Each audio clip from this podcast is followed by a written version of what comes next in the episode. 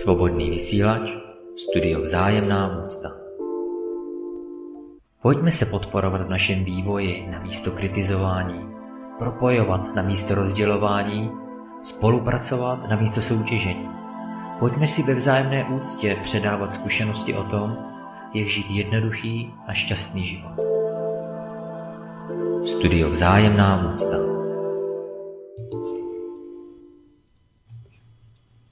Má úcta všem. Vítám posluchače u dalšího pořadu svobodného vysílače, vysílaného prostřednictvím Studia Třinec, kam zdravím Pepu Endricha. Ahoj Pepo. Ahoj Tomé a ahoj, zdravím všechny posluchače i zdravím toho, kterého, kterého ještě dnes zmínil a to je Honzu udržala. děkuju, děkuju. Zberu na vás zdraví Tomáš Merlin Ježek, dnešní moderátor studia Vzájemná úcta. Dnešním tématem je komplex poslušného kluka, nebo můžeme říct syndrom hodného chlapce. Prostě je hodný chlapec nebo poslušný kluk, který vlastně nežije svůj život, žije život druhých, žije pro druhé. Není sám sebou, popírá sám sebe. Což vlastně znamená, že sám sebe ani nezná, že zná sebe jenom z toho, jak jsem sám sebe definuje skrze okolí. Usiluje o uznání těch, které vnímá jako autority a chce dělat všechno správně, respektive podle toho, co autority za správné uznávají. Těmito autoritami třeba bývají rodiče, později kamarádi, partnerky, vedoucí v práci, spousta, spousta dalších bytostí. Vychází vlastně vstříc všem, je pozorný ke všem, kromě sebe.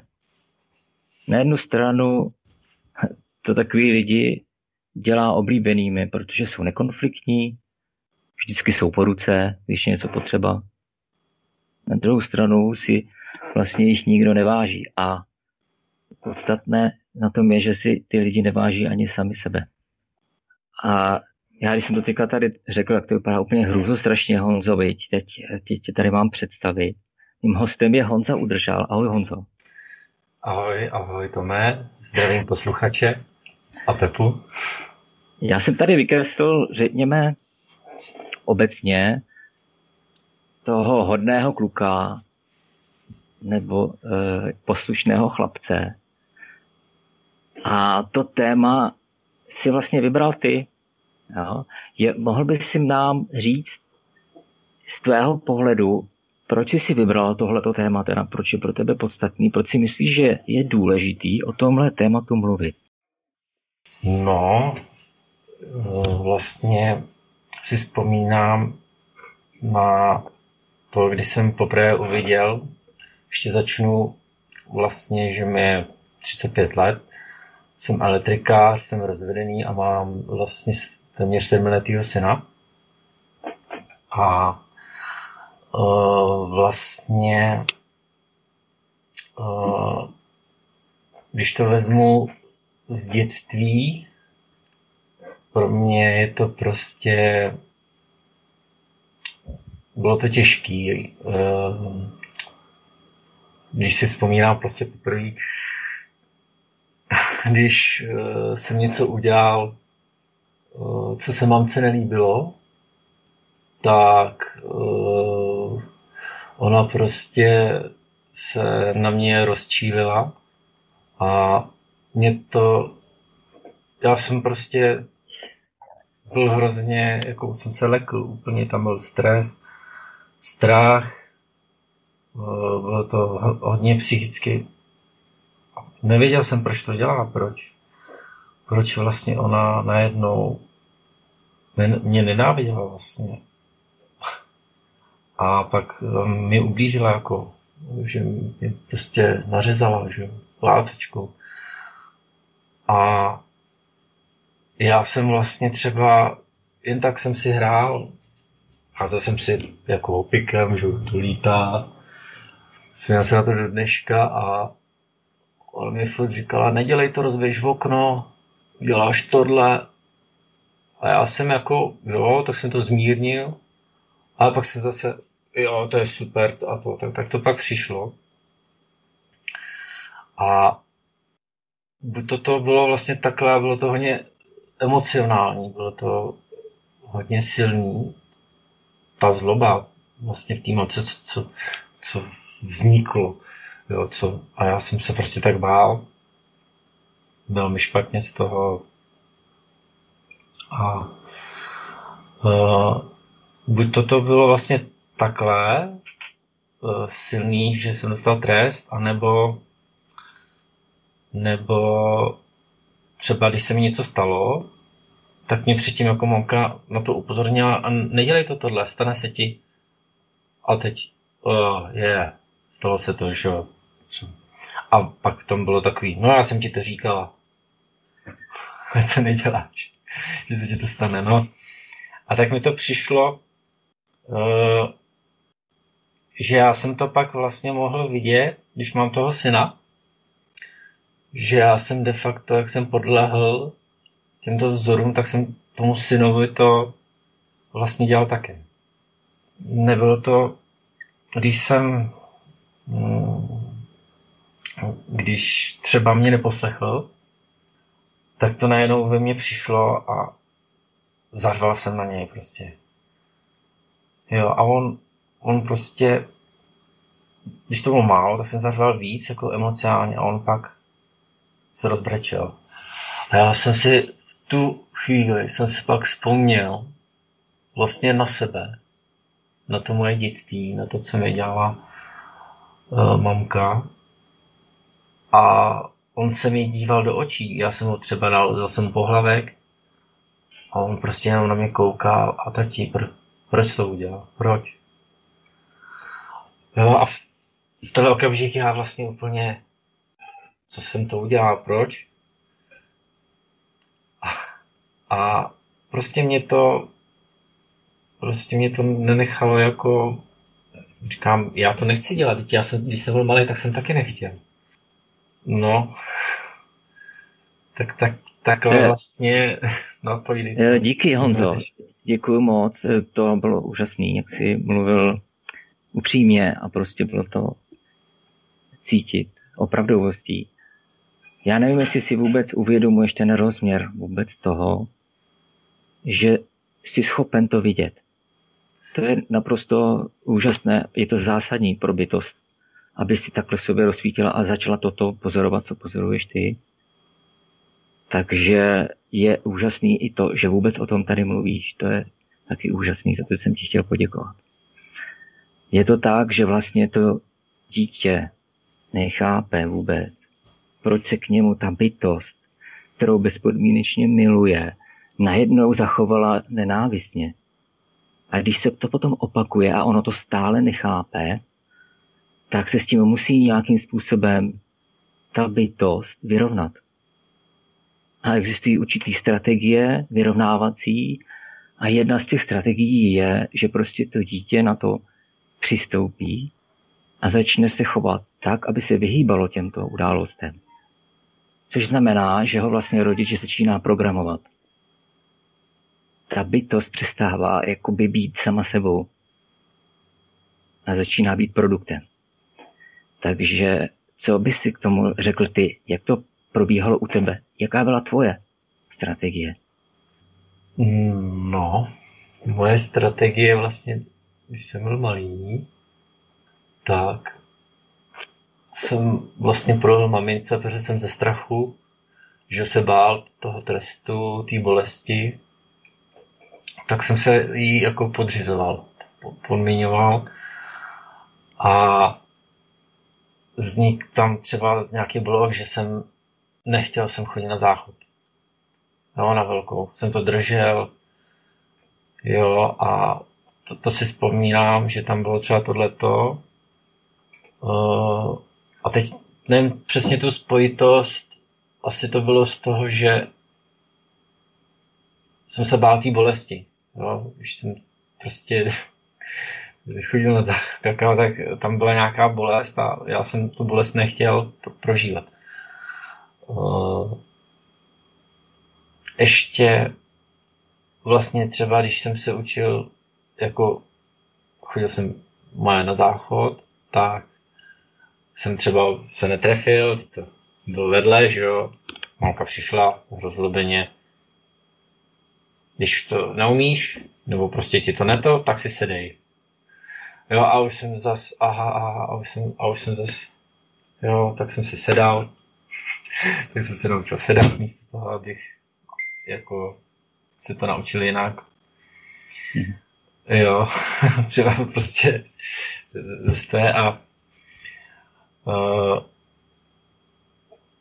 tohleto mi vlastně uh, furt ten chlapeček buď takhle a furt to tam jako přicházelo v dalších věcech a nedělej tohle.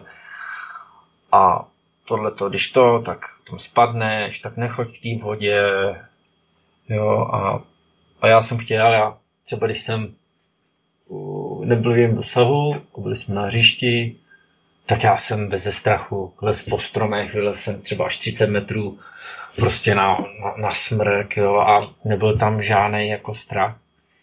Ale když jsem přišel prostě do toho pole té mamky a chtěl jsem si takhle hrát, tak furt jsem byl jako utiskovaný, furt jsem byl potlačovaný, a to ne, a to ne, ublíží si a to a to. Takže já jsem vlastně pak jakoby co nejvíc jakoby rád byl třeba na tom nebo pryč s dětma nebo s kamarádama. A vlastně jsem tým mamce jako tak utíkal.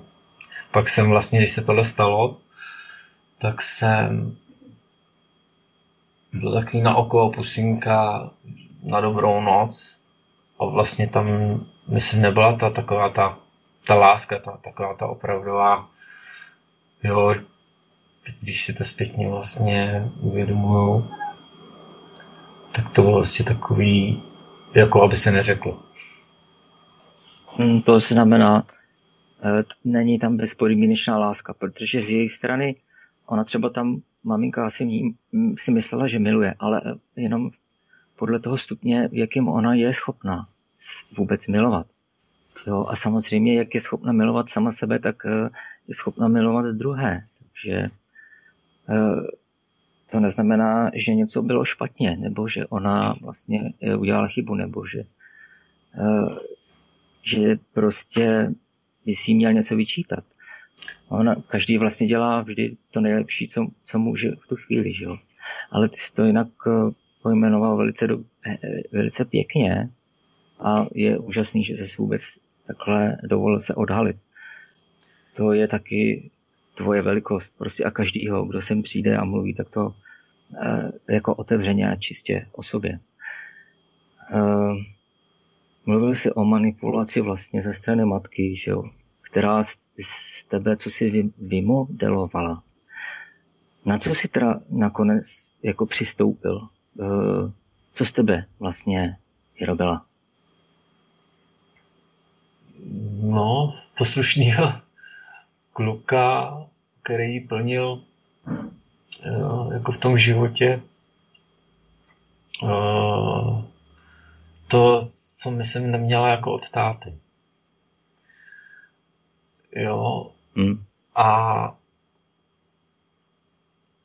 vlastně ještě, když řeknu, my když jsme se pak třeba dali jsme si nějakou skleničku, byli jsme lehce opilí, když jsem už starší, to je k tomu předchozímu, jak si říkal, tak no, ona mi říkala, že vlastně vlastně mi taky svěřila, my jsme se svěřili, aby tam nebyla ta křivda, že vlastně jí to můj děda, její táta vlastně uh, taky jí ubližoval jim fyzicky.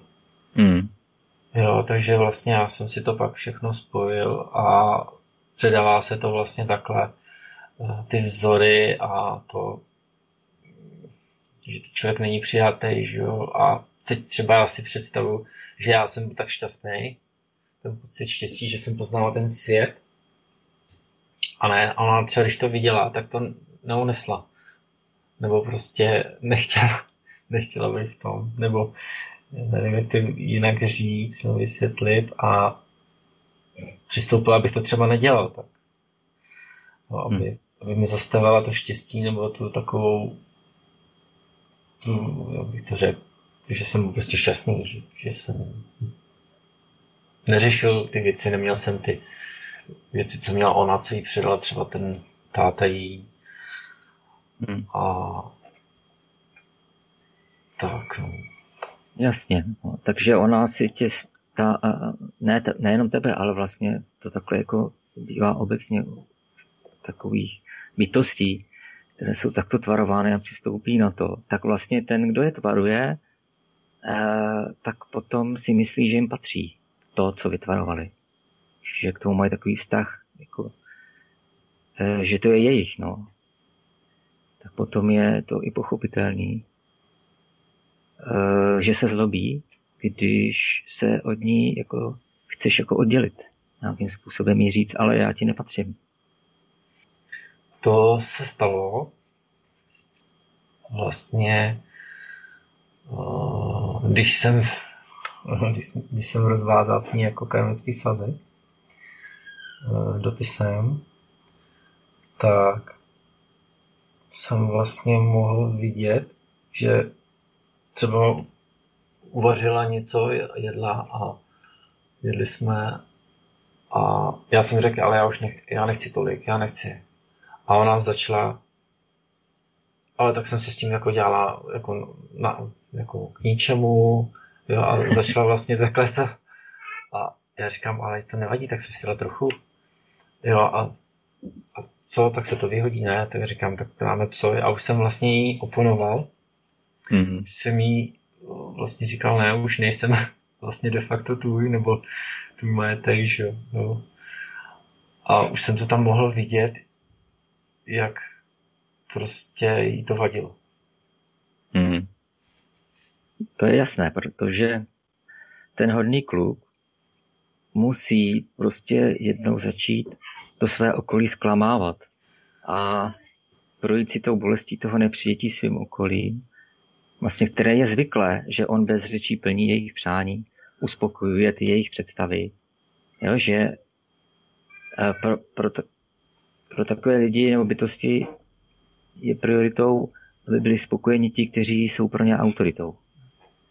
Jo, což znamená, že vlastně on sám se cítí ale méně cený vůči těm svým autoritám, třeba vůči teda, třeba té své matce. Jo. Takže on to může být i tatínek, v jiném případě to může být manžel, manželka, když si to poneseš dál že? od té maminky, tak to potom vyprojektuješ do své manželky, přítelkyně, šéf o práci, to je jedno. A lidi jsou zvyklí takto na tu podřízenost a vstřícnost takových těch hodných kluků. Takže když se začneš chovat jinak, tak jim vlastně tím dáváš jako najevo, že už nejseš jako tam v té hře s nima, tak jak to bylo doteď. A oni ti teda dávají třeba najevo, kde je tvoje místo. A jako, že když nebudeš ten poslušný kluk, tak jako, že už tě nebudou mít rádi, tak jako doteď. jo. Čímž vlastně ale pokud to řekne maminka, tak to, tak vlastně ona tím říká, že tě neměla ráda. Vlastně, protože to byl jenom obchodní vztah. Láska za poslušnost. Jo? Když vypadáváš z tohohle modelu, tak, tak prostě se zlobí. To je pochopitelný. A mě, mě, mě, zajím, mě zajímalo, jak to teda tvoje maminka zpracovala nakonec a jestli, jak to teda máte teď? No, ještě vlastně předtím... Jak je to vůbec čerství? Jak, jak je to dlouho, co si to posílal dopis? Uh, bylo to v říjnu. Mm-hmm. A vlastně do té doby uh, ona si neuměla prostě říct prostě v nějaký důstojnosti o pomoc. A třeba vlastně i na tátu a na mě prostě dělala, že jsme neschopní jste to už mohli dávno udělat. Jo, a prostě tak, taková, říkám, jo, a já jsem se vlastně jako na ní zlobil. Proč to dělá? Mm. A vlastně třeba mě to vygradovalo to v to, že jsem se na ní hodně zlobil, ale že jsem taky na ní křičel. Mm. a to bylo vlastně, to se stávalo hodně před tím dopisem, ale já jsem si to tak jako nějak neuvědomil. Ale o tom, co jsem dal ten dopis, tak jsem vlastně třeba reagoval jinak. A když tohle to přišlo, tak jsem jí řekl, že už to nemusí tohle to dělat. Protože ona už vlastně ten dopis přečetla. Mm. Tak už vlastně uh, si to tam před, jak, jak, tak si to vlastně jako trochu uvědomil a zastavila se. A já jsem to podal jinak, že to prostě vyřešíme a přímo jsem mi řekl, že si o tom může říct normálně důstojně. A hmm. začal se to, ten přístup přestala vlastně tohleto de facto jakoby takhle si žádat o tu pozornost, o to, co potřebuje. Hmm. To je skvělé, to je skvělé.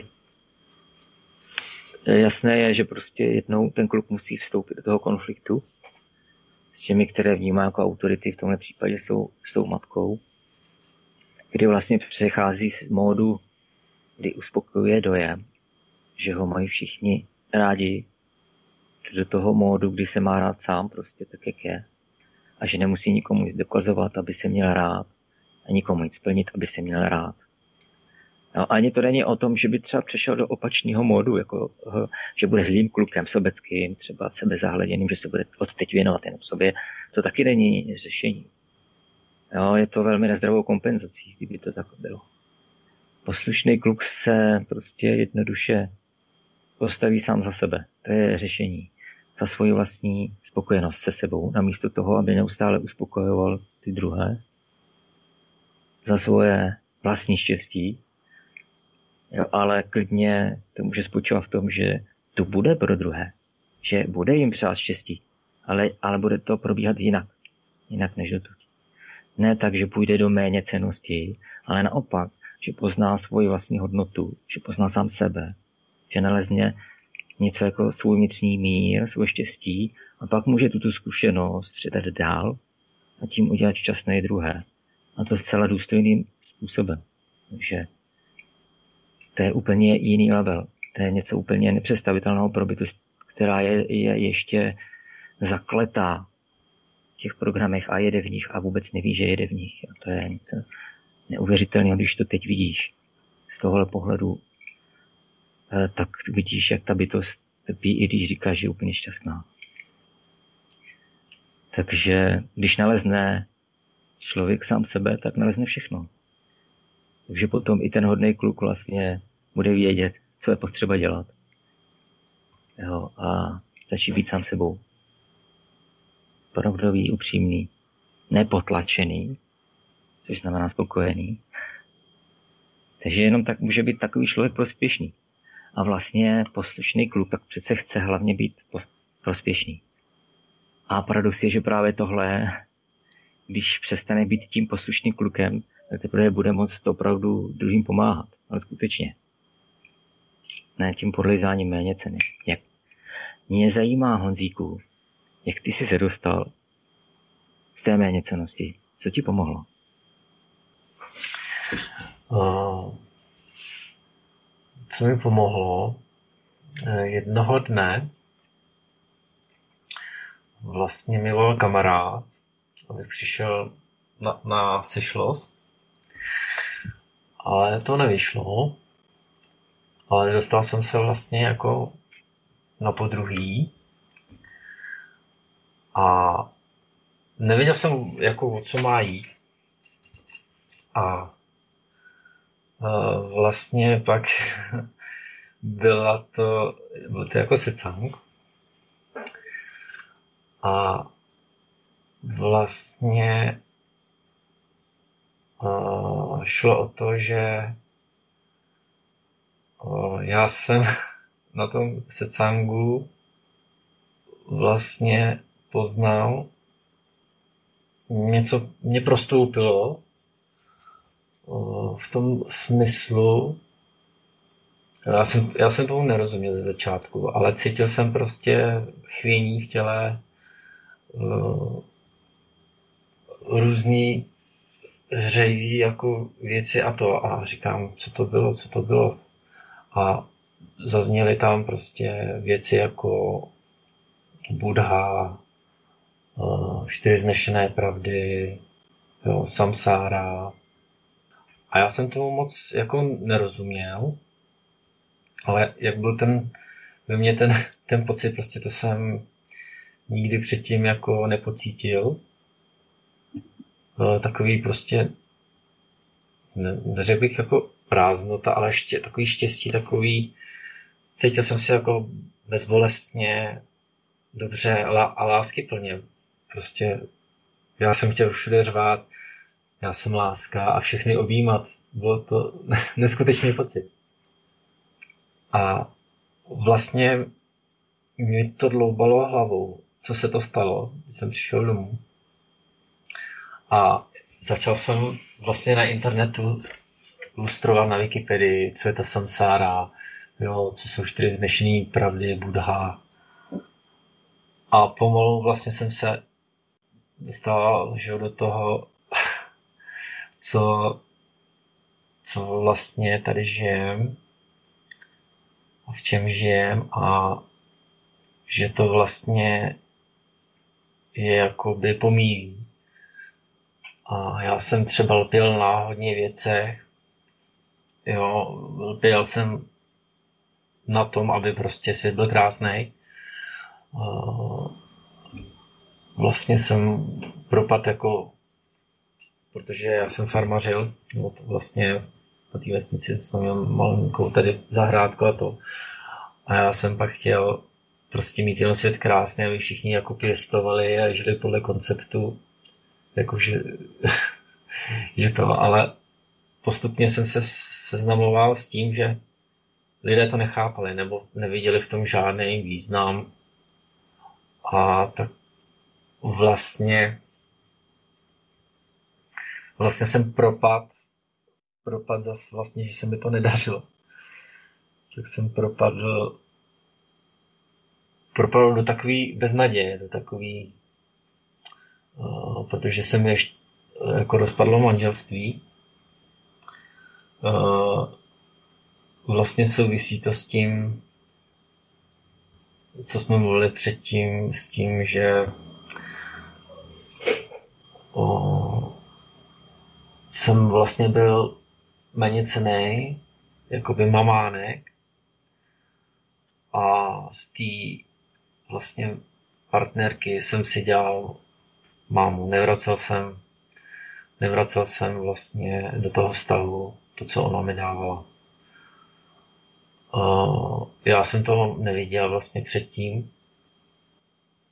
Vlastně v tom vztahu na začátku jako bylo to krásný, byl tam zamilovanost, ale po čase jsem jsem jakoby necítil, že ji prostě miluju, že ji mám rád, že, že to je nějaký jako vztah s výhodama a že to, že, že to vlastně jako nechci.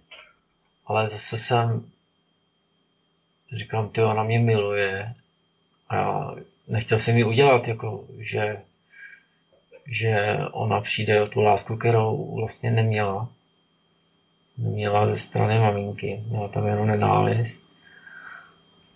Ale čím dál tím vlastně, jak ona už žadovala tu lásku po mně a chtěla, aby žadovala, já jsem nemohl, už jsem to nemohl, už mě to hrozně, cítil jsem se tak nesvůj, špatně. Vygradovalo to vlastně v hádky, že nedělám tohle, tamhle a já jsem jí říkal, buď, buď, buď ráda, že co máš, No, já jsem prostě jaký jsem byl a pak jsem jí řekl, ona mě furt jako chtěla to a já jsem řekl, že jsem syna nechtěl. Ona prostě naštvala. Ona do té doby na mě byla závislá, že nechtěla ani platit nikde v kase, prostě se bála, byla ustrašená. Ale pak tohle to vlastně vyvolilo takovou zlobu, takovou nenávist. A napadla mě vlastně fyzicky. A já jsem si v tomhle bodě vzpomněl vlastně na tu mamku, jak mi to dala. My jsme to měli jako společný. A pak já jsem musel chytnout a prostě se mi spacifikoval. Já jsem chodil na jiu tak jsem mi vlastně zakleknul a tom jsem věděl, cítil jsem, že se něco stalo a že mě přestala mít jako, jako ráda. Úplně mě do té doby, že mě, jako, jestli mě no, začala jako nenávidět a já jsem si uvědomil, že se něco prostě stalo. A v tom bodě zase po čase byly vidět jako nějaký pozitiv, že ona, ona se začala sama vlastně zajímat o sebe, eh, sama se eh, tyhle ty věci, které zatím byly jako na mě dělat tohle a tohle, tak vlastně sama je začala dělat, začala, šla do toho strachu. Já jsem tam měl takovou bolest, jako že náš syn vlastně nebude vyrůstat v té rodině, v té jako společní jako rodiče, že to bude rozdělený a měl jsem tam vlastně ty předpojatosti s tím, že to bude špatný jo, a takové věci a špatně jsem se s tím jako vyrovnával. Dobře. Um, ty jsi vlastně, než jsi se rozpovídal o té manželce, kde mhm. vlastně si nám jenom připomněl to, že se tam opakoval, opakoval vlastně ten samý proces, že jo? Protože ty si, e, jako u maminky, protože ty vlastně si do té partnerky, si, vybral si z partnerku takovou, do které jsi naprojektoval tu maminku co nejlépe, že jo? A než si to zmínil, tak si říkal, že si upadl do nějakého splínu, jakého si splínu, a potom, co jste se rozvedli a tak dále. Takže najednou tam byl ten, tento, toto nastavení. Jak jsi se z toho dostal, tady z toho? Mm-hmm. Děkuji ti, že jsi mě navedl. Vlastně to bylo díky té rozpravě, díky tomu secangu, že jsem, jo, jak jsem uh, a vlastně jsem pochopil uh, matící univerzální zákon pojmosti, že něco vzniká, okamžik trvá a vzniká mm-hmm. rovná se nule, tedy prázdnotě.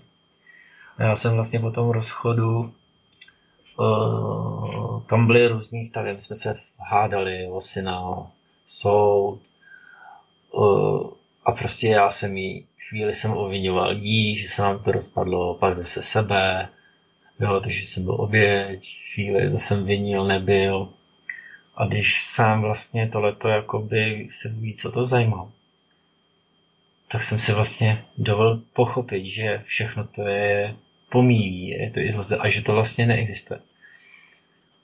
A v tom, v tom bodě vlastně já jsem to jako všechno tohleto jakoby uh, dal pryč. Uh, přestal jsem vlastně brát jako drogy nebo prostě kouřil jsem trávu, abych neupadal. Prostě chtěl jsem tu bolest nějak přebít. A vlastně, když jsem tohleto pochopil nebo prostě přijal, tak najednou přišlo to, že už jsem nemusel. Nemusel jsem ty drogy brát, upadat. Přestal jsem do těch stavů takových depresí a vlastně mi pomohla ta, ta pomílost. No. To je dobře, že ji zmiňuješ. A vlastně podle toho, co jsi teď říkal, tak vlastně to vidění pravé povahy reality samo o sobě tě osvobozuje. Jo. A dá se popsat ta pravá povaha reality asi mnohými způsoby, ale za mě mohu říct, že tak, jak realitu popsal uh, Gautama Buddha, tak mi dává velmi dobrý jako smysl.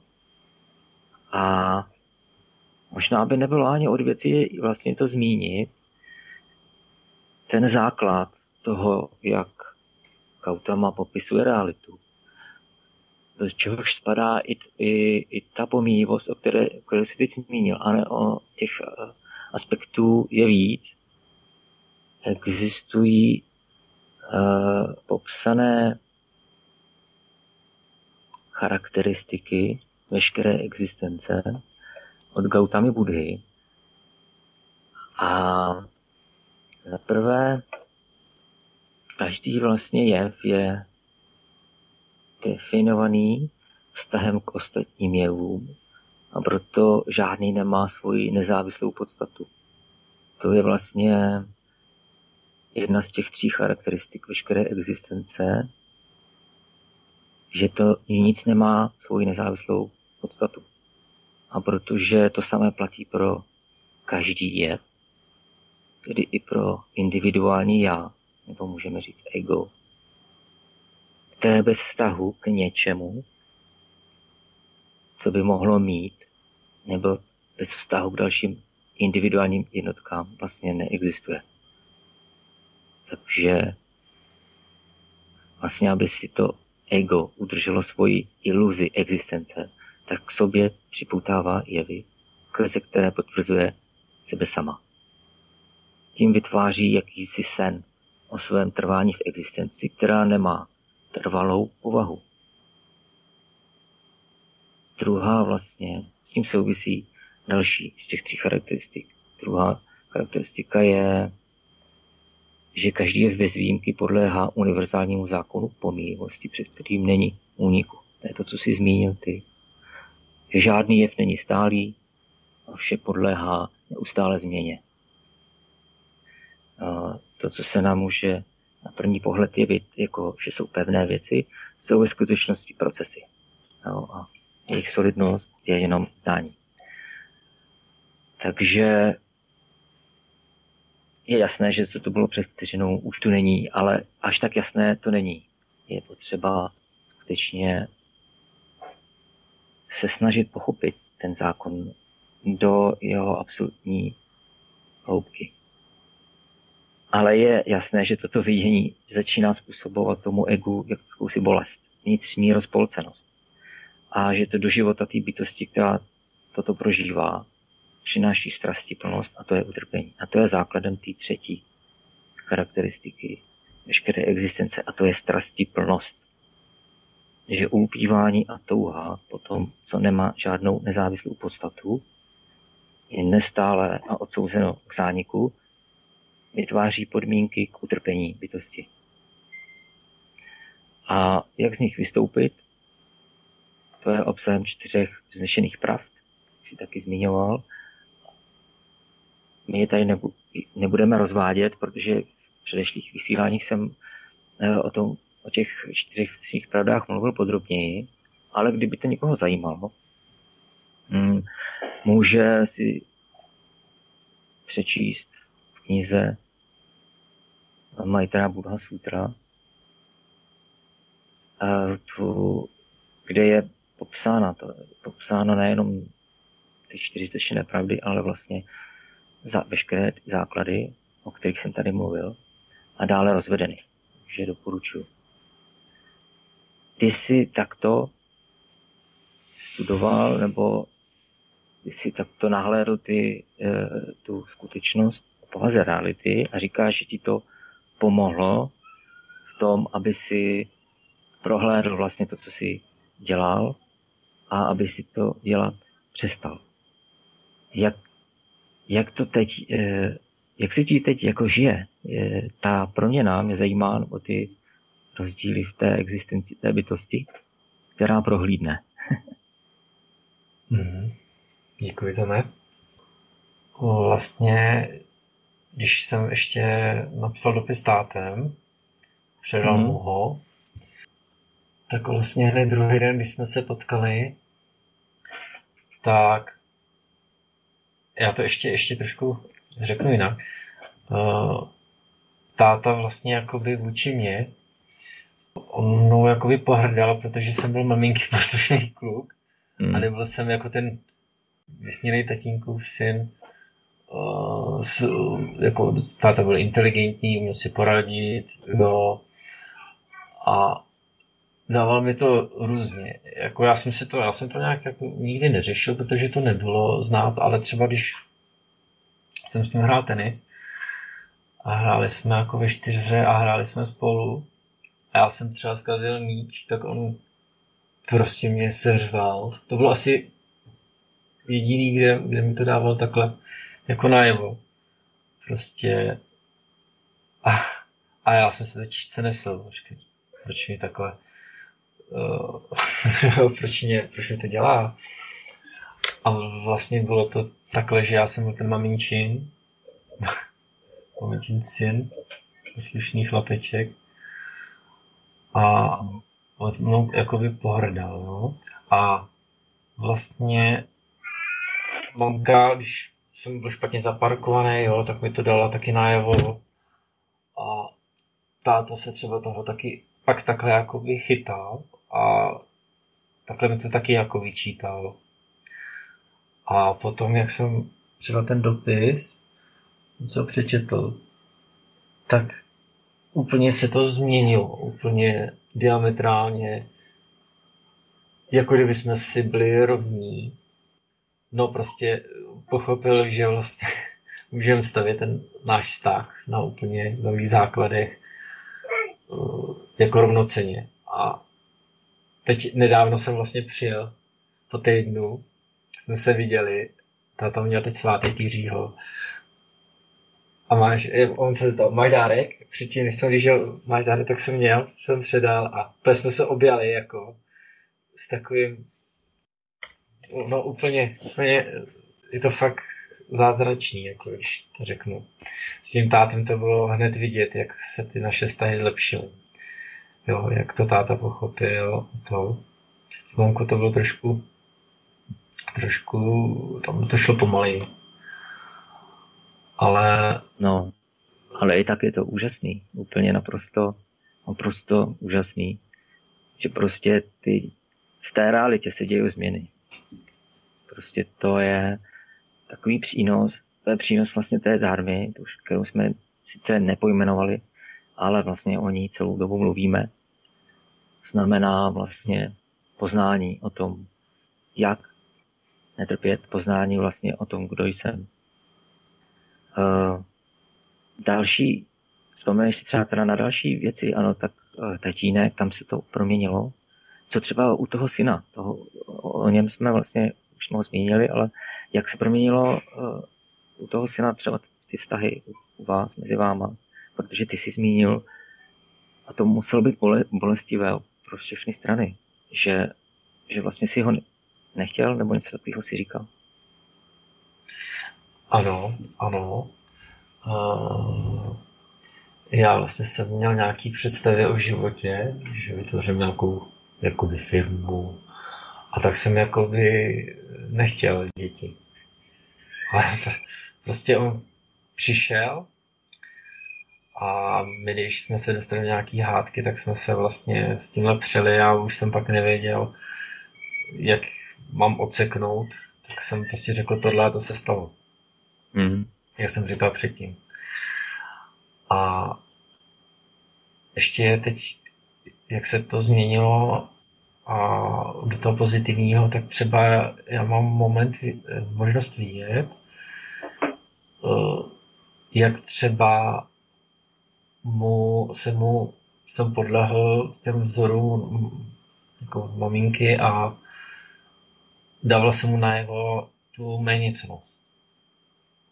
Najednou prostě něco, na něčem jsme pracovali, na nějaký elektrotechnické věci, pájeli jsme a tohle a já jsem ho začal ponižovat. Začal jsem říkat, drž to pořádně, špatně to držíš, ty tak a vlastně pak po chvíli jsem si uvědomil, že vlastně dělám to, co dělá mamka a že to je vlastně tohleto.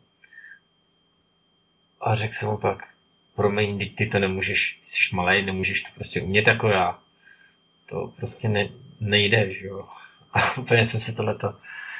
A vlastně mi to různě přichází a s tím Davidkem je to nejvíc, kdy vlastně do, kdy do toho jako upadám, ale už to někdy dřív a někdy jako, jako díl vlastně spozoruju že jsem do toho upadl. A pak to narovnám nebo řeknu, že jsem to ne, nechtěl udělat a že se omlouvám. To je úžasný. Hm. To je paráda. To je právě ono, že vlastně ty si stáváš tím světlem, které svítí samo sobě a vidí samo sebe, postupně začíná prohlížet samo sebe. Je člověk, který nechce být pouhým naprogramovaným zvířetem, by právě neměl nikdy zapomínat na to, že on je tím světlem. Ano, že on je tím vědomím, tím světlem, které se právě teď dívá samo na sebe. Jako. Takže že je vlastně alfou a omegou úplně celého projeveného vesmíru. A zároveň, že vlastně nic z toho, co on může pozorovat, nemůže držet. Nemůže to mít ani tím být. Takže vlastně, když tohle člověk prohlédne, pochopí a zrealizuje, tak se vlastně stane jakýmsi doprovodcem všech jevů v projeveném vesmíru, které doprovází k vyvanutí. Vlastně se dá říct, že soucitně doprovází do nirvány, kam sám míří. Proč? No protože ví, že to je nevyhnutelné. Rozpoznal, že naprosto vše v celém projeveném vesmíru do nirvány směřuje. Tak proč by se tomu bránil? Nikam se sice teda nežené, ale prostě s jemností, to znamená se soucitem, to znamená s láskou, odchází do nirvány a doprovází vše, co se v jeho subjektivním vesmíru vyjeví. Tahle bytost, můžeme říct třeba bodhisattva, že buddhismu to takto nazvali, doprovodce. Takže to je vlastně bodhisattva. Každý, kdo pochopil a zrealizoval vlastně to, o čem tady mluvíme, ono to vypadá jako velmi jednoduché, ale ono to až tak jednoduché není to zrealizovat. Takže já bych teď poprosil, už mluvíme téměř 50 minut, Pepu o písničku. Tak jsme tu zpět. Vítám posluchače o našeho vysílání s Honzou Udržalem. Ahoj Honzo, jsi tady? Ano, ahoj. Dnes si povídáme o syndromu hodného kluka, nebo poslušného. A nám teď dohrála krásná písnička o lásce, tak se zeptám, co pro tebe je láska, nebo jak vnímáš dneska lásku a jak jsi ji vnímal jako poslušný kluk? Ono vlastně, já tu lásku vlastně jak z té strany těch rodičů jsem jako nepocitoval nebo neměl, tak vlastně uh, jsem asi ani ne, nemohl vědět, že, jak je opravdová láska, nebo nemohl, necítil jsem vlastně v srdci, pak těm partnerkám to bylo jenom třeba nějaký chtíč. A mm.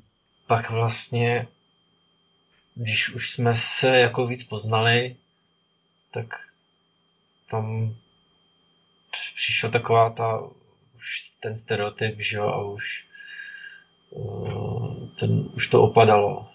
Jo, takže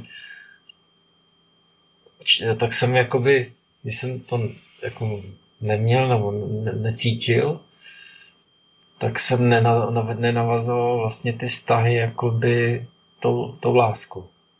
Když to popíšu takhle vlastně v tom vztahu s tou partnerkou, co jsme měli syna, tak tohle to mě nejvíc právě pak trápilo, že jsem tím nic necítil. To mě opravdu hrozně jako bylo, trápilo mě to. ale už nemohl jsem jít prostě takhle dál. Cítil jsem se hrozně nesvobodně.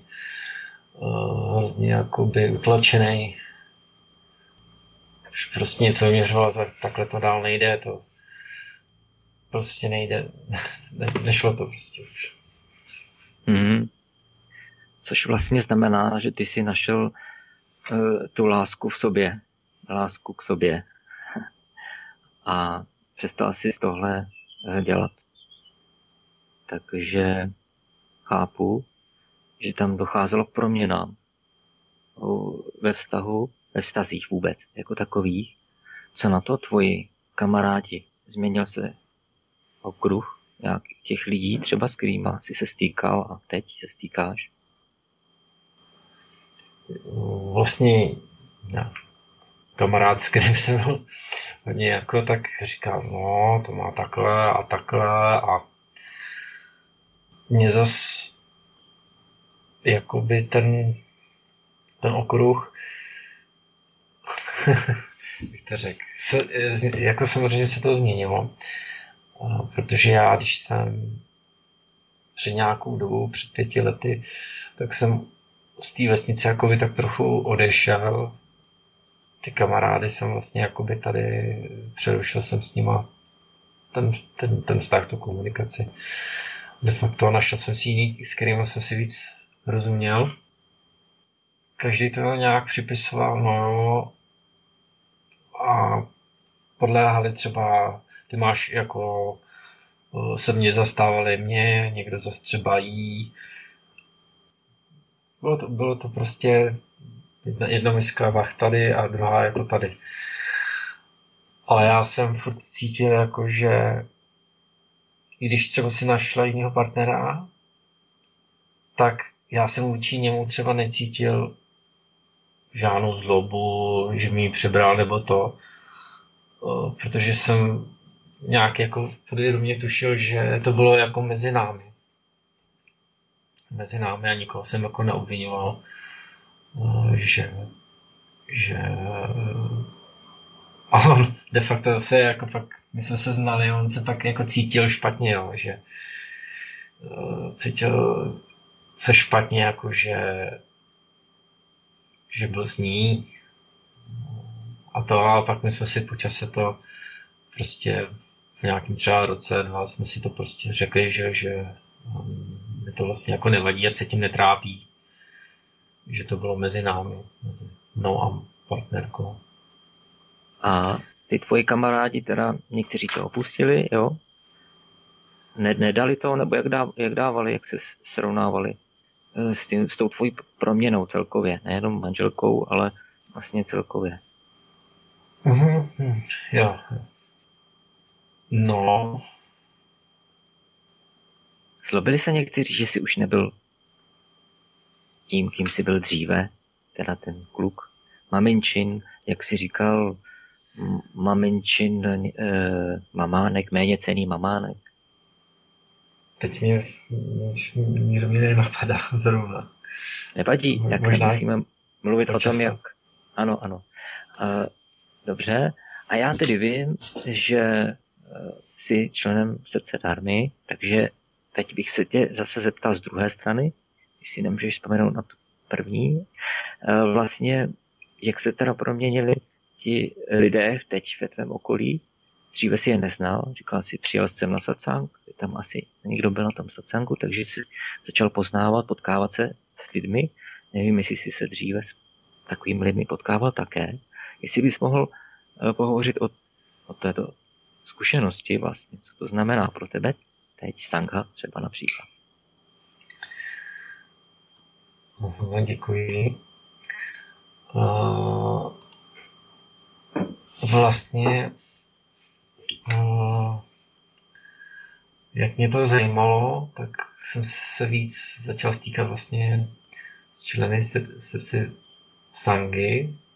To jsou vlastně blahovolní přátelé, kteří se ve vzájemné úctě podporují v tom poznání Budhy. Mm. A mě vlastně poukazovali uh, třeba kamarád, uh, který ty, jako, mě viděl, co vlastně zrovna třeba dělám, že to, že jsem byl takový, eh, že jsem byl třeba jako lítostí, takže vlastně jako pišný eh, vůči vlastně bývalý partnerce, když uh, jsme se nějak prostě ne, nepohodli, kdy budu mít syna. A vygenerovalo to až vlastně, že jsem měl soudní rozhodnutí, ale pak jsem si uvědomil, že když já jsem se špatně vyjádřil, ale byl jsem tam jako, jak pišný, takový namyšlený, já mám v ruce v ten papír a teď můžu zavolat prostě ty policajty jo, a řešit to takhle.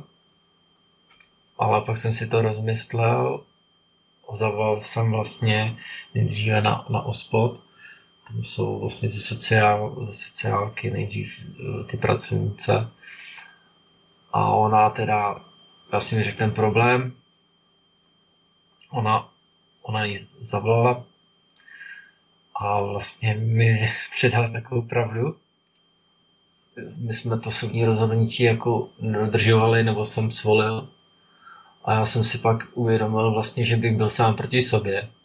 Že kdyby jsme se toho měli držet, že mi řekla, když to nebudete moc, tak budete muset dodržovat to soudní rozhodnutí a já jsem si uvědomil, že vlastně bych byl proti sobě. A potom, co mi to vlastně člen Sangy Tomáš řekl, tak přál mi tu darmu. Já jsem prostě se cítil špatně, protože jsem viděl, jak jsem se choval jako povýšeně, pišně, jako egoisticky. A vlastně jsem bojoval o toho, o toho syna tímhle tím způsobem a furt mi to vlastně bývalý partnerky přicházelo tak jako za zpátky. Prostě v tomhle stejném, v tom takovém ošklivém. Jo, a já jsem se vlastně rozhodl, že ne, že to takhle řešit nebudu přes ty policajty a pustil jsem to. A v tom najednou za pár dnů se mi ozvala a že jestli ho nechci. A já jsem prostě to nečekal. Prostě jsem ho neměl mít, jo. A tak jsem teda svolil a vlastně díky tomu jsem mohl vidět, že když člověk to pustil a viděl vlastně sám sebe, jaký byl předtím třeba ošklivý, no, s tím tím, tak to mohlo takhle přijít jako, he, jako hezky, nečekaně. A že ty lidi k sobě můžou být jako ve vzájemné úctě jednat tak, no. Hmm. Je skvělý, že to říkáš, ano. E, dokud jsi byl v tom nastavení boje, tak e, si to prostě neviděl.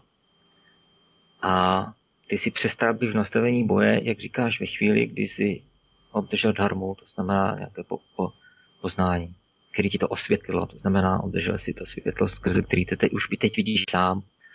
A to znamená, že přeješ darmu všem bytostem, protože víš, jak ti pomohla proto třeba si i tady dneska a mluvíš. Uh, ty jsi ještě asi nikde takhle nemluvil, že jo? tu zkušenost si neměl, ty jsi se dlouho rozmýšlel, jestli se vůbec přijít. Ano, ano. Jak to vnímáš teď? No, já jsem, já trému strach. Já si vzpomínám, když jsem uváděli, vlastně když jsem byl na základce, tak jsme uváděli pro důchodce takový večerní program a já jsem měl vlastně ten úvodce, průvodce. Mm-hmm. A já jsem měl nabifl, nabiflovaný prostě ten papírek, že měl jsem za zádama a teď jsem přišel na to pódium a prostě najednou bum, nic prázdno. Úplně jsem dělal ty lidi, jak na mě koukají, že jo, a tohle, no. Ale pak jsem si jako nějak vzpomněl a hroz, měl jsem hroznou trému, no. Bylo to... uh, tak uh, jsem měl ten, prostě byl tam strach, tréma, že jo, z toho udělám to dobře a ne, nepřipovím se, neřeknu něco špatně. Takže hmm. Takže dneska to zvládl, můžu potvrdit, že teda je to plně v pohodě, jsi úžasný. Uh, já bych se ještě doptal, že jsme zase odskočili maličko od toho. Mm-hmm. Mluvil si o dharmě, určitě ji přeješ všem a právě proto si dává smysl, že se propojuješ s těmi lidmi, kteří vlastně dělají to, co ty, věnují si té dharmě a, a tomu společenství, jak si říkal, se říká sanga, takže uh, co je pro tebe sanka a co, čemu, se, čemu se věnuješ ty, nebo další mm-hmm. třeba bytosti v Sanze, jestli chceš mm-hmm. takhle. Děkuji. No, vlastně v té Sanze si vzájemně pomáháme tomu, aby jsme vlastně ostatním bytostem a lidem, nebo jenom bytostem všem, zprostředkovali vlastně tuhle tu možnost to vidět a mít tu možnost vlastně přestat jako trpět. Uh, že si vzpomenu, jak jsem trpěl já. Uh, vlastně a jak mi to moc ta darma pomohla, tak uh, vlastně si pomáháme v tom, samozřejmě, že každý udělá tohleto, někdo je dobrý v tomhle a pomůžeme si vlastně, aby se to dostalo co nejvíce bytost, bytostí, bytostem lidem. Tohle dává smysl. uh, určitě. Dobře, děkuju. Uh, tak uh, já nevím, jestli vlastně jsme došli nakonec k tomu, k té mé první otázce, která tady byla uh, po té písničce, ten rozdíl mezi vnímáním té lásky předtím a lásky teď, uh, jak vnímáš lásku, lásku teď, ty jsi tam prošel nějakým procesem toho rozvodu, toho procesu, toho tvého uvědomění, že ty tahanice s tím dítětem nemají cenu, dalšího procesu, kdy si teda napsal dopis mamince, tatínkovi, tatínkovi a vlastně teď ještě stále samozřejmě proces nikdy nekončí, dokud jsme tady takto projevení v dualitě. Proces pokračuje dál. Ale jenom jestli bys mohl pohovořit, jak vnímáš lásku teď a když si vzpomeneš před tím procesem, jak to vypadalo, jak, hmm. jaký je v tom rozdíl. Protože předtím si jako určitě vyžadoval lásku od druhých, nebo promítal, nebo chtěl. A teď vlastně spíš asi na ty, na ty druhé, o těch druhých to tolika není jako o tobě. Ano, ano. Takže vlastně jakoby mm, tu partnerku jakože mi bude vlastně uh, že to bude, že bude jako moje maminka a bude mi dělat plnit ty věci. Aha. A tak vlastně takhle byla asi ta představa jako ty lásky, i když z dnešního úhlu pohledu to přijde hro, prostě úplně blbost prostě. No, dětinský, že jo? No, úplně, úplně to, to, to může být láska, že to, no, takže já bych to tak, že vlastně kdybych teda tu lásku popsal tak, že nebudu nikoho nutit, nebo třeba partnerku něco dělat proti její vůli a aby to tam bylo vzájemný, vzájemný, vlastně vzájemný, že jo. Rozumím. jo. Je, jako když se zdíval do očí tomu svýmu synovi, tak prostě takto Bez... se pravdivě a upřímně prostě dívat na všechny. Bez těch vlastně podmínek. Hmm. A máš pravdu, jak jsi řekl teď s tím synem. Tak to bylo hluboký. A vlastně jak se na mě díval do těch očí, když jsem mu ublížil. A bylo pro mě jako velký poznání. Takže dá se říct, že i ty děti nás učí svým způsobem. Ale vždycky je to o tom, protože dříve on třeba tak, takový byl taky, ale ty jsi to z nějakého důvodu neviděl. Z nějakého důvodu jsi to nevnímal. Z nějakého důvodu prostě tvoje pozornost byla někde jinde. Nezajímal ses. Takže teď paradoxně, když se zajímáš sám o sebe, o své vlastní štěstí, sám sebe poznáváš, tak ale zároveň poznáváš vlastně i druhé. Teprve je vidíš takové, jak, jak, jaké skutečně jsou ty druhé bytosti. Takže paradoxně, když pracuješ takto na sebe a prosvětluješ sebe, tak začínáš být světlem. Ty vlastně vidíš čím dál hlouběji i do druhých lidí. A přesně to se ti stalo, když jsi potom vlastně uviděl tu hloubku v tom pohledu toho jeho syna. Přeju úplně každé bytosti, aby vlastně se dostala do tohoto bodu.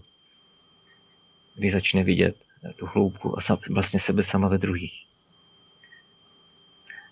V té tvé zkušenosti máš to takto, eh, že už vlastně vidíš ve druhých lidech sebe sama, nebo to je zatím zkušenost s tím synem a řekněme, učíš se to, to vidět? No, teď jsem vlastně v bodu, že se to učím vidět. Já třeba to nevidím hned, ale třeba si to promítnu díl nebo uvědomím díl. Že třeba hodně vidím spíš ty mý vzory, jak jsem měl já s mamkou. Vidím třeba někde kamarádky nebo u známých. Vlastně, že jak to, jak to probíhá. Jo, vidím třeba prostě ty seš moje zlato, seš moje všechno, já pro tebe udělám všechno, pro toho syna. On pak toho jakoby, jak bych to řekl, zneužívá. A maminko, tak mu udělej tohleto, ona přiběhne, jo, a tohle a teď. Já to tam vlastně jako mám možnost jako vidět. Jo, už to ne, jako neberu, že jo, to je normální, když vlastně uh, jsou tam ty podmínky. Že? Takže vlastně tohle to začínám jako postupně vidět. No. To je úžasný. Na druhou stranu to ale znamená, že začínáš vidět i ty druhé bytosti, ty, které skutečně vidí a ty, které mají stejnou motivaci, jako máš ty, ty, které vlastně nehrajou s tebou ty hry, kteří jsou upřímní, jednají s tebou ve vzájemné úctě, jsou důstojní a soucitní, tak můžeš vlastně i tento rozměr vidět. A to je právě na tom, uh, ta odměna je ve chvíli, kdy sám sebe vidíš do takové hloubky a tak soucitně, tak začínáš vidět i ve druhých, kteří jsou stejní jako ty, vlastně to samé. A začneš se s těma bytostmi úplně logicky, dává to smysl, co jiného bys měl dělat, spojovat, propojovat, protože od nich tam ta vzájemná úcta je, tak uh, asi má smysl právě s těmi. A tady se dostáváme oklikou zpátky k té sanze, protože prostě sanka je klenot. By si měl uvědomit každá bytost, která si říká, a jsem tady na to sama. Ano, všichni jsme tady na to sami, to je pravda. Každý máme nějaký svůj subjektivní vesmír a vše, vše jsme si vyprojektovali, všechno je naše, všechno je já, prostě jsem tady sám. Ve skutečnosti se potkám pouze s nějakými mými fenomény mé vlastní mysli. A nikdy ve skutečnosti se nepotkáme v tom smyslu uh,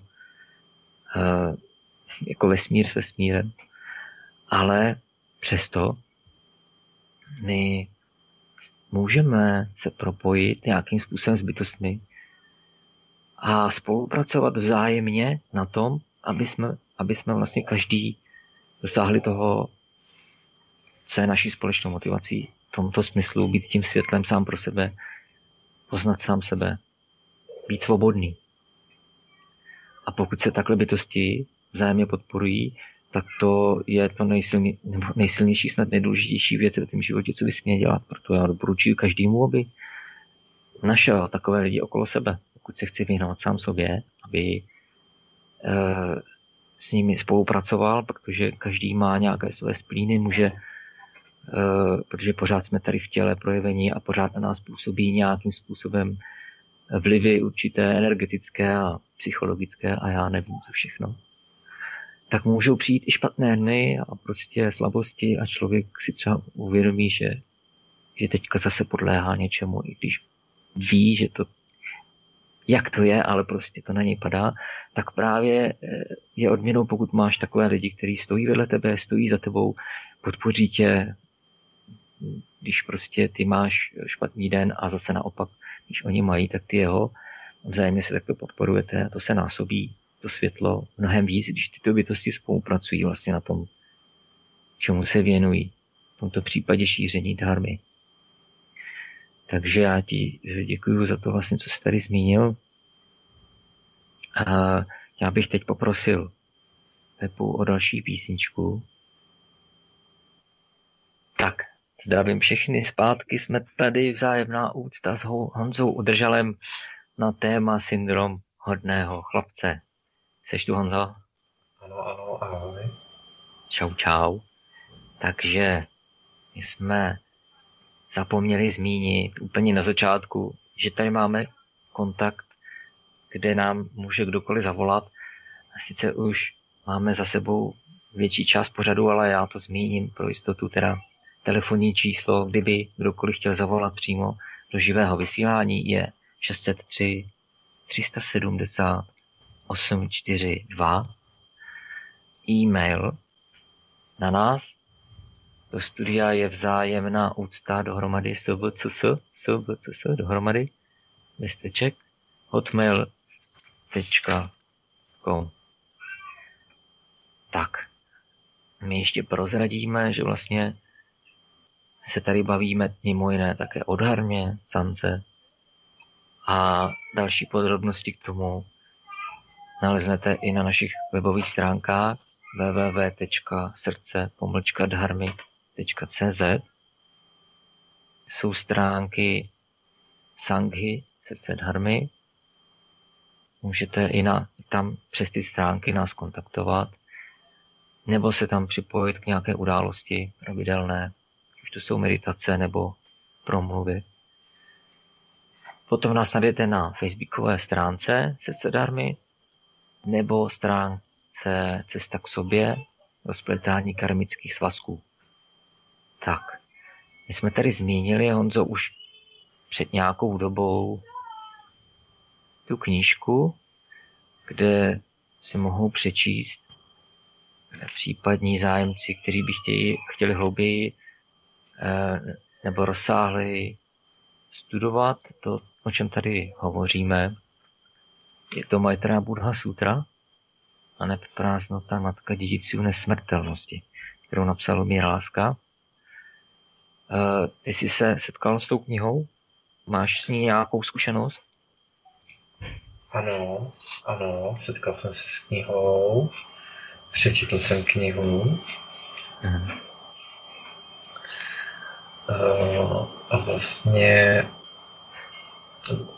mi osvětila to, to utrpení, uh, ten vhled do té reality. Je, je tam opravdu spoustu uh, informací, na kterým jsem hodně jakoby, se pozastavoval a přemýšlel jsem o sobě. Kde mě to vlastně bolí, kde já vlastně mám ten problém, tu bolest. A vlastně doporučuji pro každého, aby se prostě ji objednal nebo podíval a přečetl. Je to opravdu klenot. Super. Hmm. A stačilo ti jedno přečtení, jo? Protože já jsem ji třeba četl, já nevím, třikrát, když jdu po čtvrté a, a, tak e, než, než, já, než, než jsem to nějakým způsobem vstřebal, protože toho tam jako hodně a, e, i ty souvětí některé jsou velmi rozsáhlé a dlouhé, na konci souvětí, nevím, co bylo na začátku, tak se, tak se to čtu po druhé, takže eh, tak to. Ty, to by to stačilo poprvé zatím, četl to jednou. Četl jsem to jenom jednou a něco jsem třeba se uh, vracel párkrát, několikrát jsem hmm. to opakoval, protože jsem si říkal, že mě to zrovna tohle téma, nebo co tam je, že je to pro mě. Hmm. Ale Věřím, že ještě bych si to potřeboval několikrát přečíst. Vždycky po nějaký době člověk zase trošku jako se jako probudí víc a zase tam víc toho třeba jako pojme. Hmm. Takže ještě vlastně budu pročítat ještě několikrát. Hmm. Uplatňuješ něco v praxi vlastně z toho, tam se proto, protože většinou takové jako knihy, někdy, někdo může říct duchovní kniha, že takové knihy jsou takové, můžou být jako filozofováním nebo prostě ně, ně, něčím, co si dáš do šuplíčku, řekneš si, o to znělo dobře a tak dále, ale nemá to ten praktický dopad. A jak to je tady s tou knihou, jestli to v tvém životě vlastně to měl nějaké praktické dopady, co jsi vlastně z toho vzal prakticky? Vzpomínám si vlastně, teď se synem, uh, on je jako zvídavý, on mě prostě, jak by to řekl, všechno zajímá a já třeba něco nakousnu, on se na něco zeptá, třeba tati, a proč se rozbila ta převodovka, nebo něco. A já mu třeba něco odpovím ve smyslu, no to víš, to je materiál a ono se to opotřebuje a, a tak si to, a on furt se ptal, a proč? A proč tam ty světla nesvítí? A proč tohle? A já jsem vlastně marně hledal nějakou pro něj odpověď. Nebo prostě vždycky to přicházelo a nikdy jsem naštvaný, už se už ti nebudu odpovídat. A nebo prostě nevěděl jsem se opravdu. Jednoho dne vlastně jsem si uvědomil, Vždyť já znám ten univerzální zákon pomývosti. A vlastně já jsem mu jednou řekl, ty víš, to máš takhle. To je zákon pomývosti, že něco prostě vznikne, chvíli trvá a pak to zanikne. A on už to jednou, už jsem mu to zmínil, a pak třeba to bylo s tou převodovkou. řekl, no dobrý. A pak tady se světýlkama, že máme jakýho hada a část z něho nesvítila a on se ptal, proč to nesvítí, proč to nesvítí tati? A já říkám, vzpomínáš na ten zákon pomývosti. Něco vzniká, okamžik trvá a zaniká rovná se nula. On, už to pak, já jsem vlastně to neřekl, řekl jsem třeba něco vzniká a on už to pak do, dokončil. Okamžik trvá a zaniká. Mm-hmm. A už dostal vlastně tu odpověď a už po mý, už se mě nic neptal. Bylo mu to jako jasný. A já jsem si v tomhle bodě uvědomil, jak vlastně to bylo úplně jednoduchý říct tenhle ten zákon povinnosti, že to je vlastně jako pravda. A, a bylo hotovo. Prostě on tu odpověď dostal, co chtěl vlastně. Hmm. Tak. Takže to je vlastně ta odpověď, která vede k bezvýchodnosti, na kterou už není co říct. a tak, ať přijde s čímkoliv, můžeš přijít s touto odpovědí. Já si z toho dělám legraci, ale ono to takovým způsobem eh, je. Takže to je super, že si vlastně že si to zařadil vlastně do toho, že předáváš i takovou, když ono to může působit jako absolutně jako samozřejmá a jednoduchá věc, ale není, že právě to předáváš zkušenostmi i tomu synovi. Že ty vlastně tím pro něj děláš to nejlepší, co můžeš. Mu nepředáváš pouze, já nevím, dovednosti, co, co se týká jako základního bytí tady jako člověk v této společnosti, ale předáváš mu i tyto zkušenosti. To je k nezaplacení. A je i k nezaplacení to, že vlastně e, další bytosti se nám vůbec věnují a předávají nám ty zkušenosti. Proto eh, nikdo může říkat, že třeba buddhisté uctívají Budhu, když to tak vůbec není. Ale prostě, kdo si uvědomí ten rozsah toho, co vlastně Gautama Buddha pro všechny bytosti, které prostě po něm přišli na, na tuhle planetu, co vlastně udělal pro ně, že vůbec vyhlásil ty úplně základ, základní parametry, jak funguje tato realita a jak se z toho vymanit. Úplně jednoduchý prostě návod pro Nia, který prostě chce vystoupit z Matrixu, jak bych to řekl eh, jazykem moderní doby.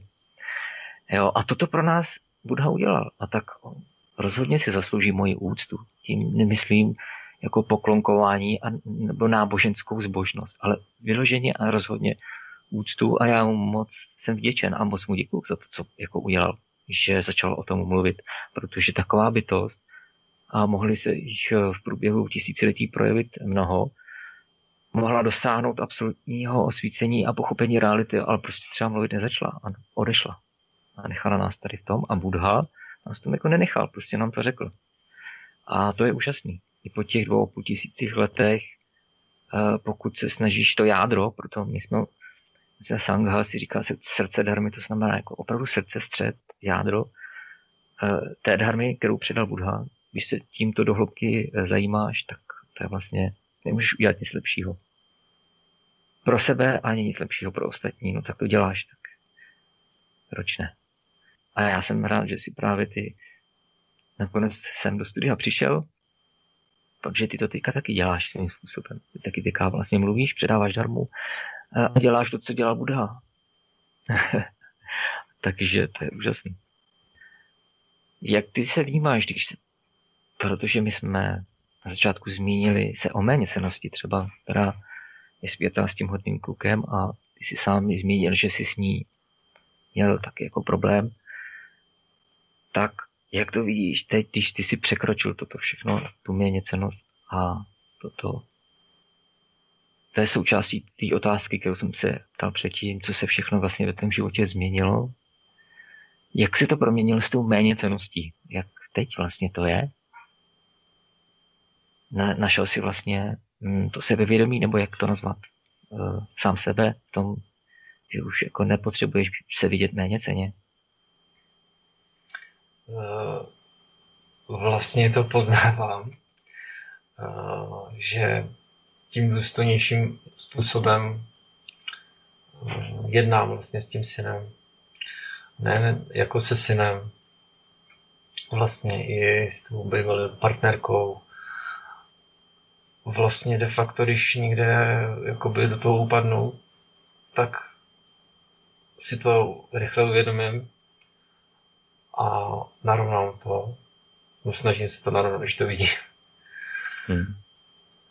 Jo, takže to je asi je to jako hodně pozitivní, že to jednání je někdy třeba na sobě vidím, že bych nemusel tohle řešit i třeba v práci pracovně, že bych, ale pak prostě řeknu ne, nebudu se bát tam zavolat, nebo prostě zavolám, budu konfrontovaný teda tím, že třeba si něco nestíhá, ale ono na druhou stranu zase je to dobře, že to prostě se jakoby dá vyřešit jinak. Jo, ten druhý, ta protistrana to zase vnímá jako, že je tam ta důstojnost jako čestnost a že vlastně to jednání už nejsem ten ustrašený jako malý, který radši to, to někde pod pokličku, pod koverec zahrne, to se nějak vyřeší a ono, ve výsledku se to spíš pak jako kumulovalo, na, nakumulovalo a pak to vlastně jako bouchlo, bylo to jako velký problém nebo něco. Takže vidím ten přínos v tomhle tom nejvíc to cítím vlastně s, s tou partnerkou Vejvalou a s tím synem. Jak jsem, s tátem, jak jsem řekl, to úplně jiná rovina, to hmm. je neskutečný. Jasně, takže uh, tam už si to dovoluješ ve vztahu k synovi, ve vztahu k manželce, teda mm, neupadat do té méně cenosti. Tam je ještě takový fígl, že když vlastně člověk se projevuje na venek méně ceně, tak méně cenost je pouze jedna strana mince, která se dala nazvat nerovností, a na té druhé straně mince je pícha. Takže nerovnost je pícha a méně cenost. A je to to samé, akorát to je jiná strana mince, na jinou polaritu prostě ta energie nerovnosti. To znamená, že ty, když se vlastně navenek projevuješ méně ceně, tak uvnitř sebe tom stínu prostě je pícha. Někde schovaná, potlačená. A obráceně prostě člověk, který se prostě projevuje na venek píšně, ten někde v sobě v tom stínu je schovaná, potlačená méně proto on je vlastně venek píčný. A to je celé jenom o tom, o té nerovnováze. Takže i v tomto smyslu dá se říct, že na, tam vidíš tu rovnováhu, nerovnováhu, pracuješ s tím nejenom jako ve vztahu té eh, partnerce bývalé a, a dítěti, ale i, i k ostatním bytostem už tohle to tak nějak jako vidíš, jak s tím pracuješ? Eh, snažím se vlastně v té rovnosti jednat. A to tak, že vlastně já dříve jsem podléhal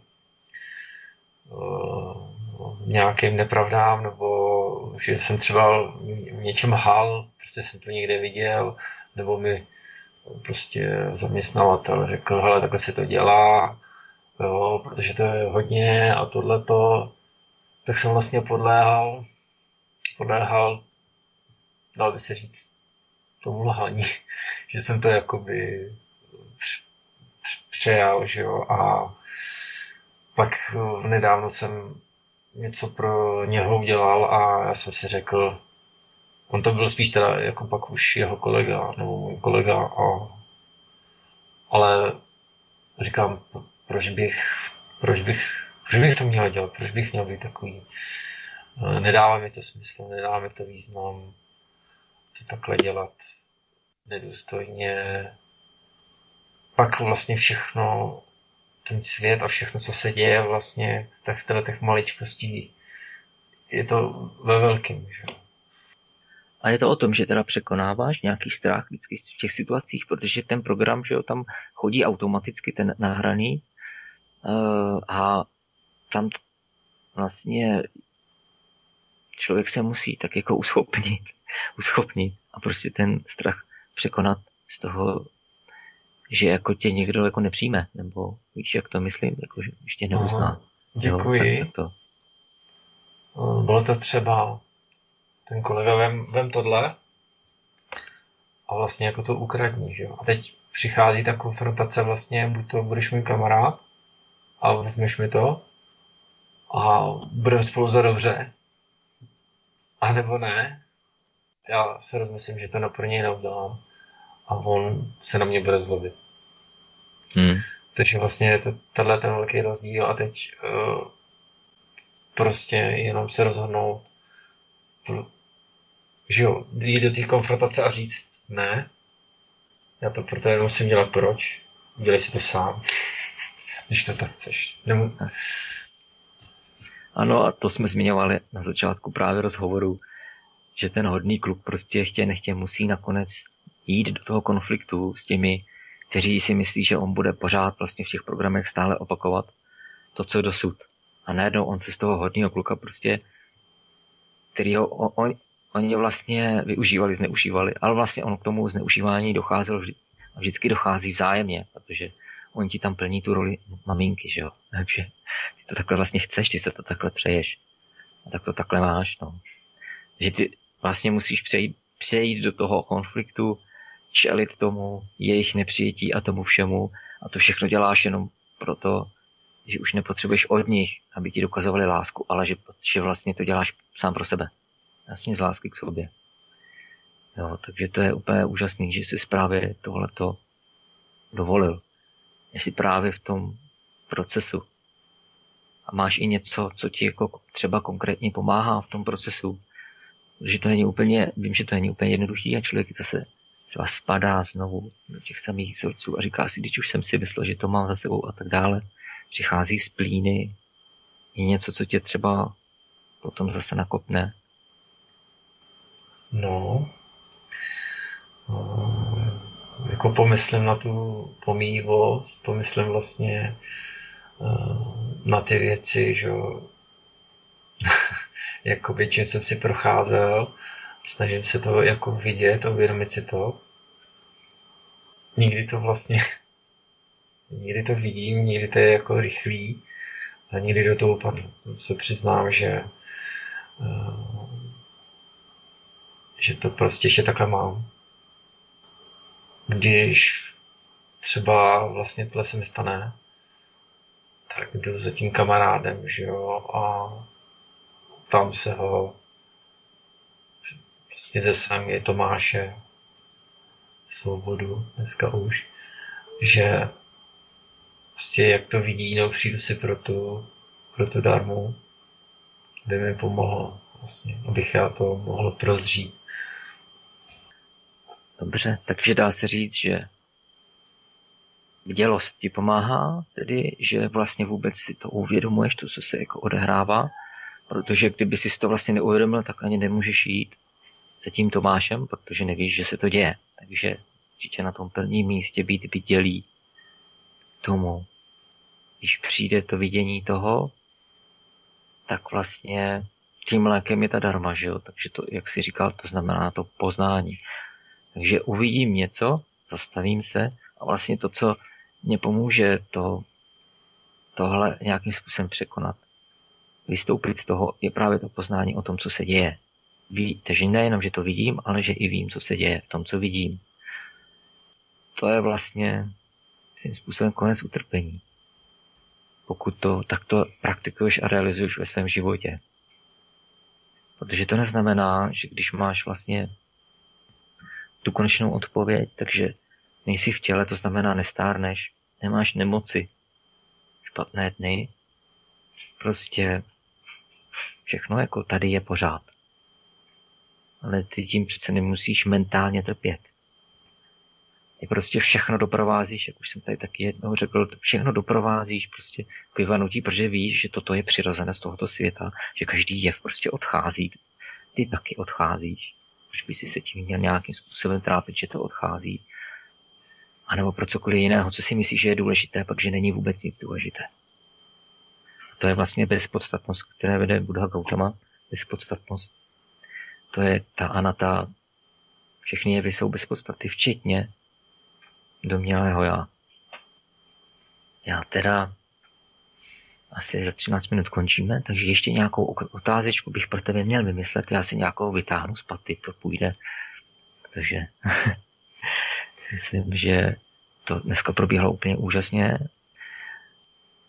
Já jsem tady mluvil o, zmínil třeba toho Gautamu Budu a ty si předtím na začátku zase zmínil, že jsi se dozvídal teprve poprvé vlastně o tom, co znamená nějaký slovo dharma. Slyšel jsi o Budhovi a tak. Eh, když si vlastně poznal, poznal toho Tomáše, později tu Sangu. Jak ty vidíš teďka vlastně Budhu a Dharmu ještě před nedávnem, já nevím, jak dlouho si říkal, že se ti dělo to, co se ti dělo, ještě před nedávnem si vlastně neměl ani ánung o nich. A jak se díváš teď, tuhle chvíli, na to, na tu realitu skrze toho budu a skrze tu dármu. Co ti to dalo? Děkuji. Já si vzpomínám vlastně, jsem byl jednou v Praze, tak jsem tam viděl prostě v oranžových hábitech, že jo, ty buddhisty a mm-hmm. zpívali něco, říčili tam něčím. A to mi mohl být kolik 20 roků. A jsem si říkal, co to je prostě za... za úplně jsem jimi pohrdal, jako, že jo. Já jsem byl do určitého stupně těžký jako materialista, nepolíbený žádným mm. jako křesťanstvím a prostě různýma věcma dokud jsem neukusil vlastně jako um, nějakou tu energii skrze jako proutky, kdy se hledala voda. To byl pro mě jako první jako nějaký energetický, že existuje něco víc než jenom to, co vidím, to, co si můžu koupit, to, co můžu sníst. Vlastně potom, jak jsem se seznámil s tím budovým učením, tak jsem si uvědomil, jak jsem lpěl eh, na těch touhách, eh, mít prostě ten svět krásný, jo, na osobních, na osobních vlastně prožitcích. A to prostě bylo v takové nerovnosti, že já jsem byl někde na obláčku, já jsem vlastně byl půl roku vegetarián a vlastně jsem tím úplně, jak bych to řekl, úplně si na tom ujížděl. A pak vlastně, když přišel ten rozchod, rozpad toho manželství, tak jsem zpátky upad jako tý mamince. Mamka to viděla, dej si párečky. Mm. A v tom jsem vlastně skončil s vegetariánstvím, upad jsem do takové vlastně tý ukřivděnosti nebo takový tý, že jsem byl na dně zas. Hmm. Vlastně to budou učení vlastně mi pokazalo, že já tím nemusím trpět. Že můžu přijmout tu odpovědnost, nebejt malej, překonat tu méně cenost, být tady v rovnosti vlastně pro každou bytost a pomoct jí, pokud bude chtít, aby nemusela trpět také. To je skvělé, že to říkáš. A nevím, jestli si uvědomuješ, že to, co říkáš, znamená, že jsi tedy velký, když to tam neřek. Jo? Ale ono to z toho vyplývá, že pouze prostě velká bytost. A teď nemyslím, že je hierarchicky jako větší než ostatní. Ta její velikost právě spočívá v tom, co si teď právě řekl, že prostě přestane být malá a v tom, řekněme, se odevzdá. Odevzdá sobě a, a tím pádem i druhým to, co jí dává ten smysl. že prostě dělá právě tím, čím si. A ještě bych se zeptal, jak se proměnil strach ze smrti, protože člověk, který je materialista, tak se strašně bojí. Strašně bojí smrti. Mm, děkuji.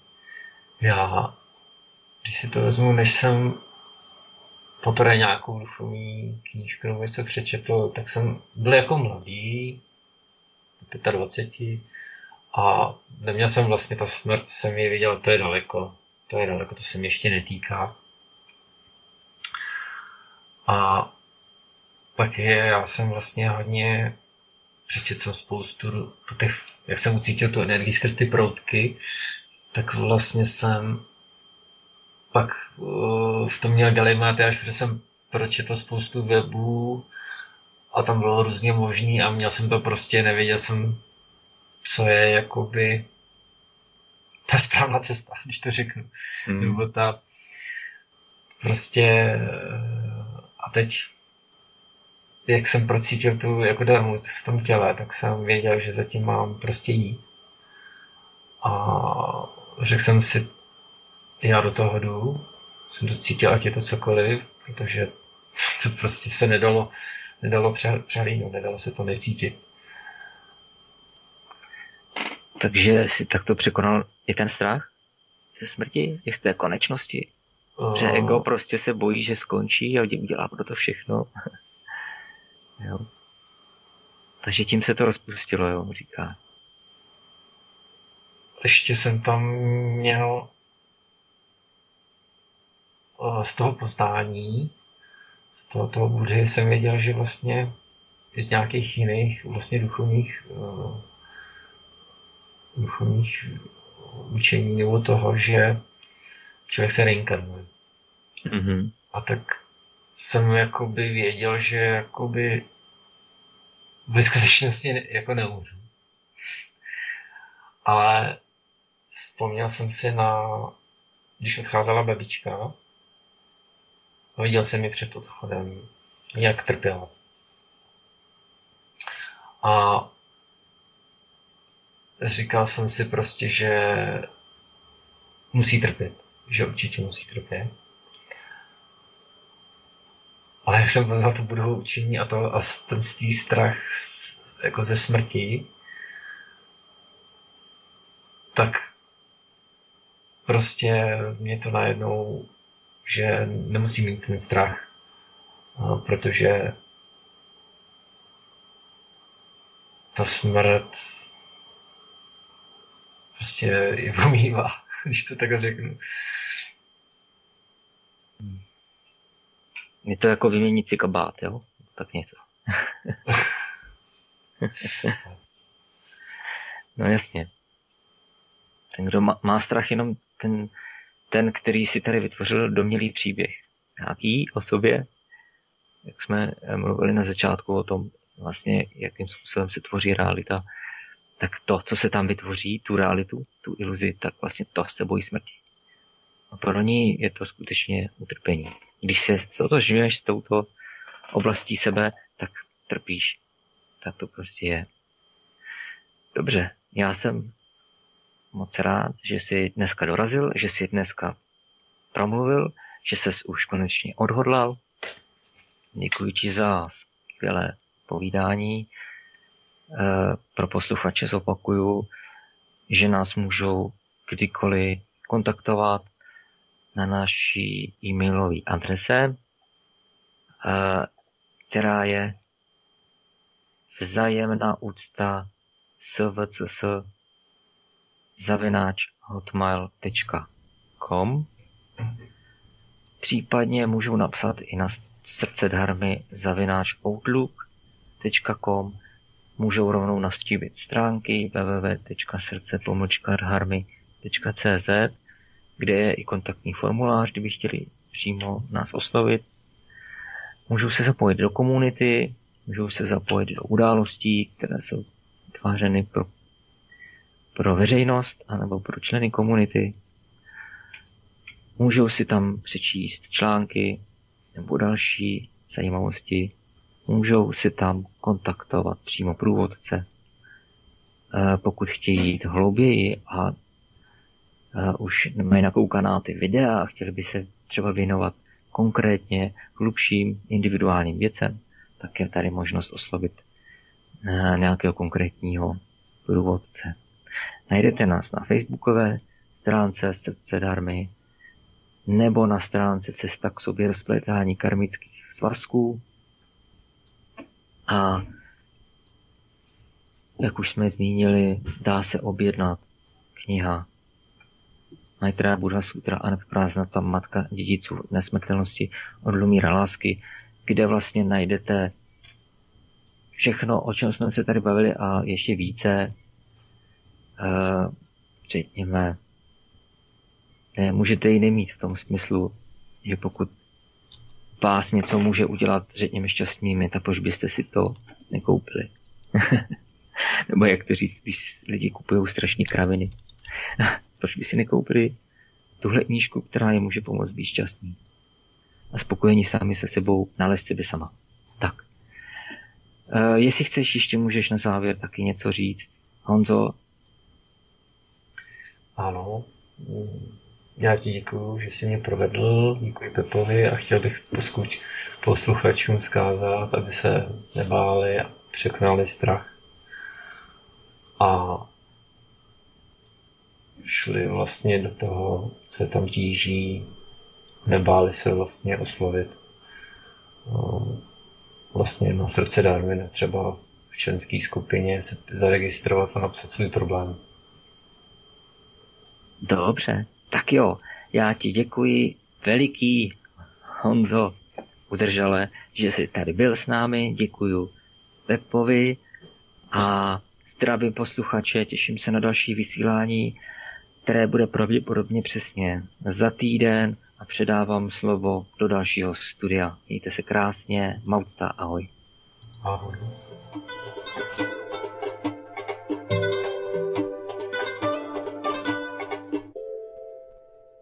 Svobodný vysílač, studio Vzájemná mocta. Pojďme se podporovat v našem vývoji na místo kritizování, propojovat na místo rozdělování spolupracovat na místo soutěžení. Pojďme si ve vzájemné úctě předávat zkušenosti o tom, jak žít jednoduchý a šťastný život. Studio Vzájemná úcta.